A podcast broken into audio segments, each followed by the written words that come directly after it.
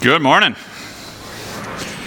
So it's good to be here with you. This is Heritage Sunday, so there's several families over at the sanctuary right uh, getting ready to worship uh, over there uh, as we celebrate our German heritage and the 175 years that we've been able to be in ministry here uh, as a congregation and a community of believers. Uh, so one of the reasons why we've had the, the old confession and uh, touch points and just, hey, kids, this is important for you to get something out of it also, is because you're our, our legacy moving forward. And we want to, to make sure that you, you know who Jesus is and you can share that also. Today, not to be too cliche, uh, but I'm going to do it anyway because Valentine's is tomorrow, so that's my public service announcement for those that weren't aware. Um, but uh, we're going we're to reflect on this idea of beautiful hearts. So maybe just for the next couple of moments, uh, who comes to your mind? You don't have to say this out loud, but who comes to your mind, or, or what qualities or traits do you see in people that, that you would say, yeah, they have uh, a beautiful heart? And, and while you're doing that, if you'd allow me uh, a few minutes to just reflect on a couple of very special people in my life uh, that I would say have a beautiful heart, and one would be my daughter right? Very beautiful heart. Uh, Daviana has a condition that doesn't allow her to, to communicate very clearly all the time. She, words and forming words are, are a challenge. So she may think she wants to say something, but it doesn't always come out the same way. But as a, uh, as a mom and a dad, we've been working with her, and she's learned a couple of phrases. Recently, one of those phrases was, What happened? And the other phrase was, Where did it go? So, about three or four nights ago, we're in the living room when she's playing and she's got one of her Barbies and she's kind of doing one of these things. And all of a sudden, we hear this What happened to your hair, Daddy? Where did it go? wow, clear as day. We, we're just laughing, right? How do you respond to that? That's true. All right. And so, just a beautiful heart, just the innocence of children, and, and how special it is to just see uh, the love that they have. And, and, they're sponges, they're, they're learning, right? They're, moms and dads, you bringing your kids to church, they're learning, they're seeing, and, and they're they're doing some special things as they watch you and what you're doing as you live out your life of faith. The other special person, undoubtedly, is my wife, uh, who's poured out so much of love and, and her heart and, and time and energy into our daughter and our relationship, and just grateful for that. I do want to share another beautiful set of hearts that I was privileged to be around the last three days. I was uh, privileged to be in part of a course that was aimed at helping people that are experiencing crisis. So, life's events that have happened uh, have been so overwhelming for maybe these individuals that we're working with uh, that they don't even have the ability to cope anymore. They are overwhelmed, they are in crisis. Their normal coping skills aren't working. What they did before isn't helping them through the situation that they're finding. And so, there are some tools and tricks that, that people who are a little bit more not in crisis can help. And I had the opportunity to take this course, and there were 34 of us. Most of them were mental health workers. Some were, uh, uh excuse me, most of them were EMS workers, fire, rescue, uh, emergency room nurses. You had police. We even had a, a person in the U.S. Geological Services, uh, because there are times where events happen that are so overwhelming and so tragic that it just you just need a way of, of decompressing. And so I was privileged to be a part of this community for three days where I heard the stories and I listened to the challenges and the trials and the traumas that these individuals were been through or helping others through. And not only did I see beautiful hearts of men and women who were willing to lay their life on the line or use their skills to help people who were in need, but I saw courageous hearts and I saw generous hearts because there was not a single person there that was going through that training that was going to get an extra penny for doing the work that they were doing. Absolutely beautiful. Hey, I see you're hurting. I want to make sure that you have what you need to make it through this. And this was peers. This was fire helping fire, police helping police, EMS helping EMS, nurses helping nurses, mental health workers there as, as a ground, just a, another layer of support. Uh, and so it just made me grateful for the beautiful hearts and, and the way that God has wired us uh, to use our gifts to benefit other people. But the reality is, my definition of a beautiful heart and those people that came to your mind uh, for a beautiful heart um, don't get us into eternity. Just because we have a beautiful heart or just because we do some things doesn't fix the relationship that we have with our Heavenly Father. And, and God lays out in His scriptures a beautiful heart. And, and, and the very first praise song that's written down for his people to sing, Psalm 1, uh, is, says this It says, Blessed is the man, okay, or, or the, some translations, blessed is the one who walks not in the counsel of wicked, nor stands in the way of sinners, nor sits at the seat of scoffers, but his delight is in the law of the Lord, and on his law he meditates day and night. Let me unpack that for just a little bit. God is laying this out there. He's saying, I created you to have a beautiful heart. But because of sin, that beautiful heart is dead. It's not beating, it has no life in it. It's cut off from me, your creator, eternally. And he's saying that there are those who will kind of associate with sinful activity. They're, they, are they they're curious about it, right? So those are the ones that are walking, as the scripture says here, in the counsel of the wicked. And then there's are those that are like, ooh, this is good, and they just stand there with the sinners. And so they're associating themselves with the sinners. And then there are those that sit and scoff. You aren't real. You're nothing, God. I don't need you.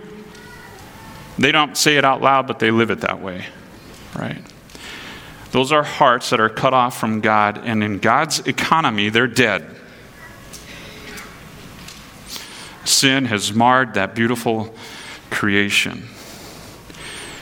But God says, This is a beautiful heart, the one that delights in the law of the Lord, and on his law he meditates day and night. He, he gets it from his head, and he's spending time in, in God's word, or she is spending time in God's word, and they're meditating on it regularly. And they're living it out, this, this beautiful heart where only can be changed and transformed by the work of the Holy Spirit. Right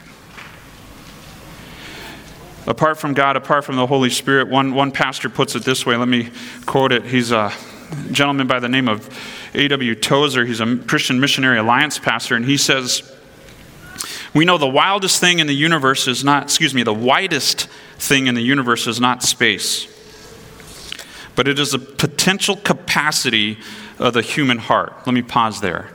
Our hearts can get big, our hearts can grow. We, we can encounter people and we can just open up our hearts to them and, and do some amazing things to help one another. And, and that's what I saw over the last three days is people helping people, right?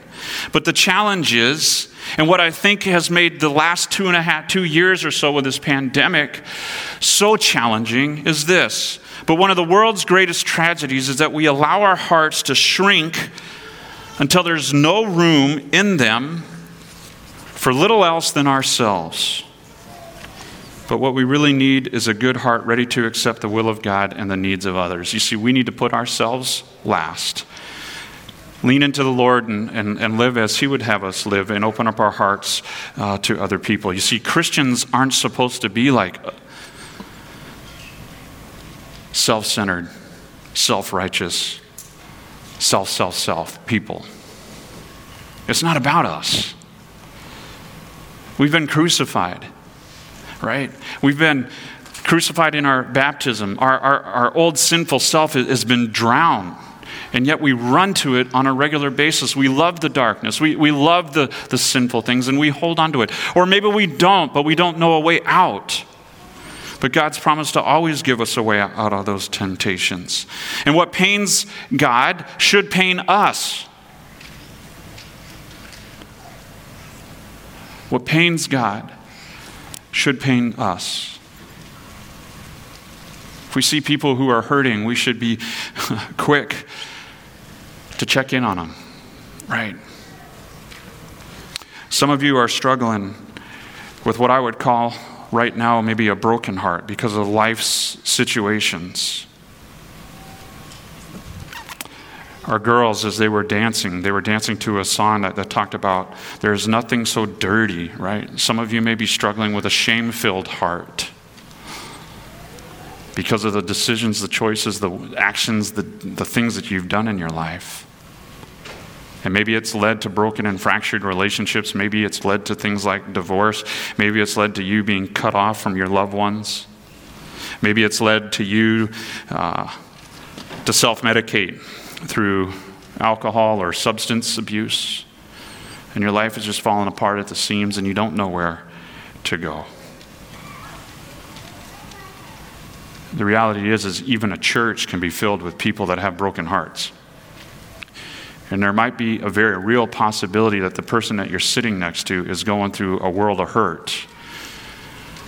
But they don't necessarily feel safe or comfortable sharing it with you right now. But we can watch out for them. We can do life together with one another.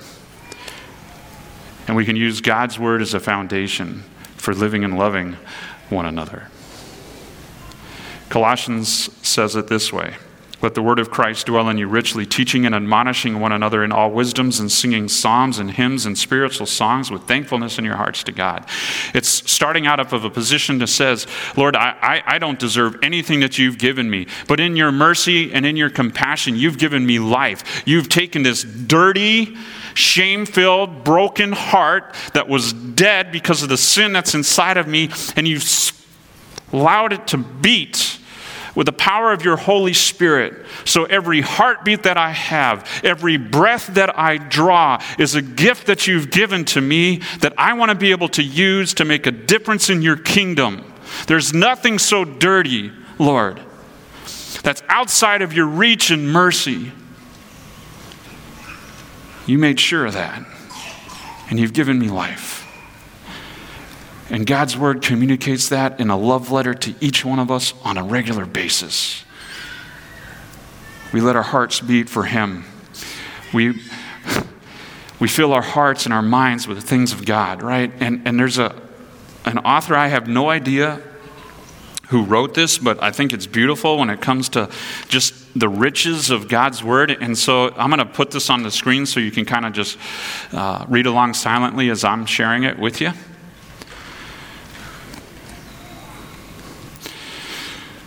So, the Bible or the book is the mind of God. It's the state of man. It's the way of salvation. It's the doom of sinners. It's the happiness of believers. I pray that when you are going into God's word, that you find a connection with your Creator and, and, and you see these truths that are going to be on the screen. Its doctrines are holy. Its precepts or its commands are binding. Its history is true. Everything in God's word is true. Its decisions are immutable, or that big word means unchangeable. Read it to be wise. Believe it to be safe. Practice it to be holy. It contains light to direct you, food to support you, comfort to cheer you. It's a traveler's map. It's a pilgrim's staff. It's the pilot's compass. It's a soldier's sword. It's a Christian's character. How should we live? Well, God's core values are all over it. And we want our life to reflect His values. Here in the scriptures, we have paradise restored, heaven open, the gates of hell disclosed. Christ is the grand subject. Our good is its design, and the glory of God is its end. It should fill the memory, rule the heart, guide the feet. Read it slowly, frequently, and prayerfully. It's a mine of wealth, a paradise of glory, and a river of pleasure.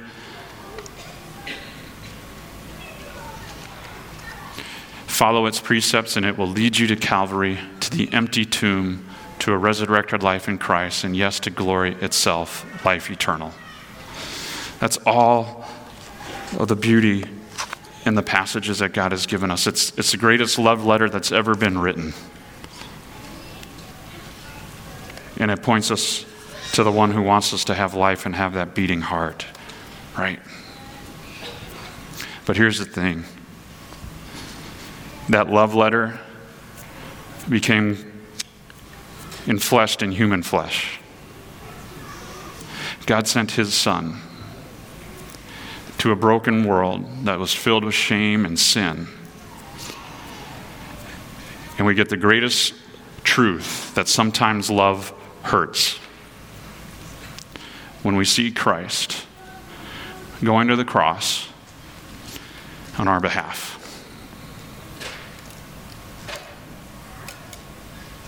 Your sin. Your sin filled, dirty, shame heart. God didn't want to leave you like that. And He allowed Himself to be ultimately hurt. He allowed Himself to die to pay the penalty of the price of sin, which is eternal damnation, which is being cut off from our Creator forever, which is, which is being dead, not existing in the eyes of the Creator. And Jesus made a way for that to happen. And he had a little phrase that he said Father, forgive them. You've heard today that your sins are forgiven. We never want to take that for granted. You've heard to say that there is no, today that there is nothing so, so dirty in your life that Jesus Christ and his work on the cross hasn't covered by his blood and his righteousness, and he pours that out to you, and he anchors you in his life and his love. So, what do we do in the meantime? Lord, you've given us a gift. Yes, I recognize that every beat, every breath is a gift from you, and I want to use it all to your glory.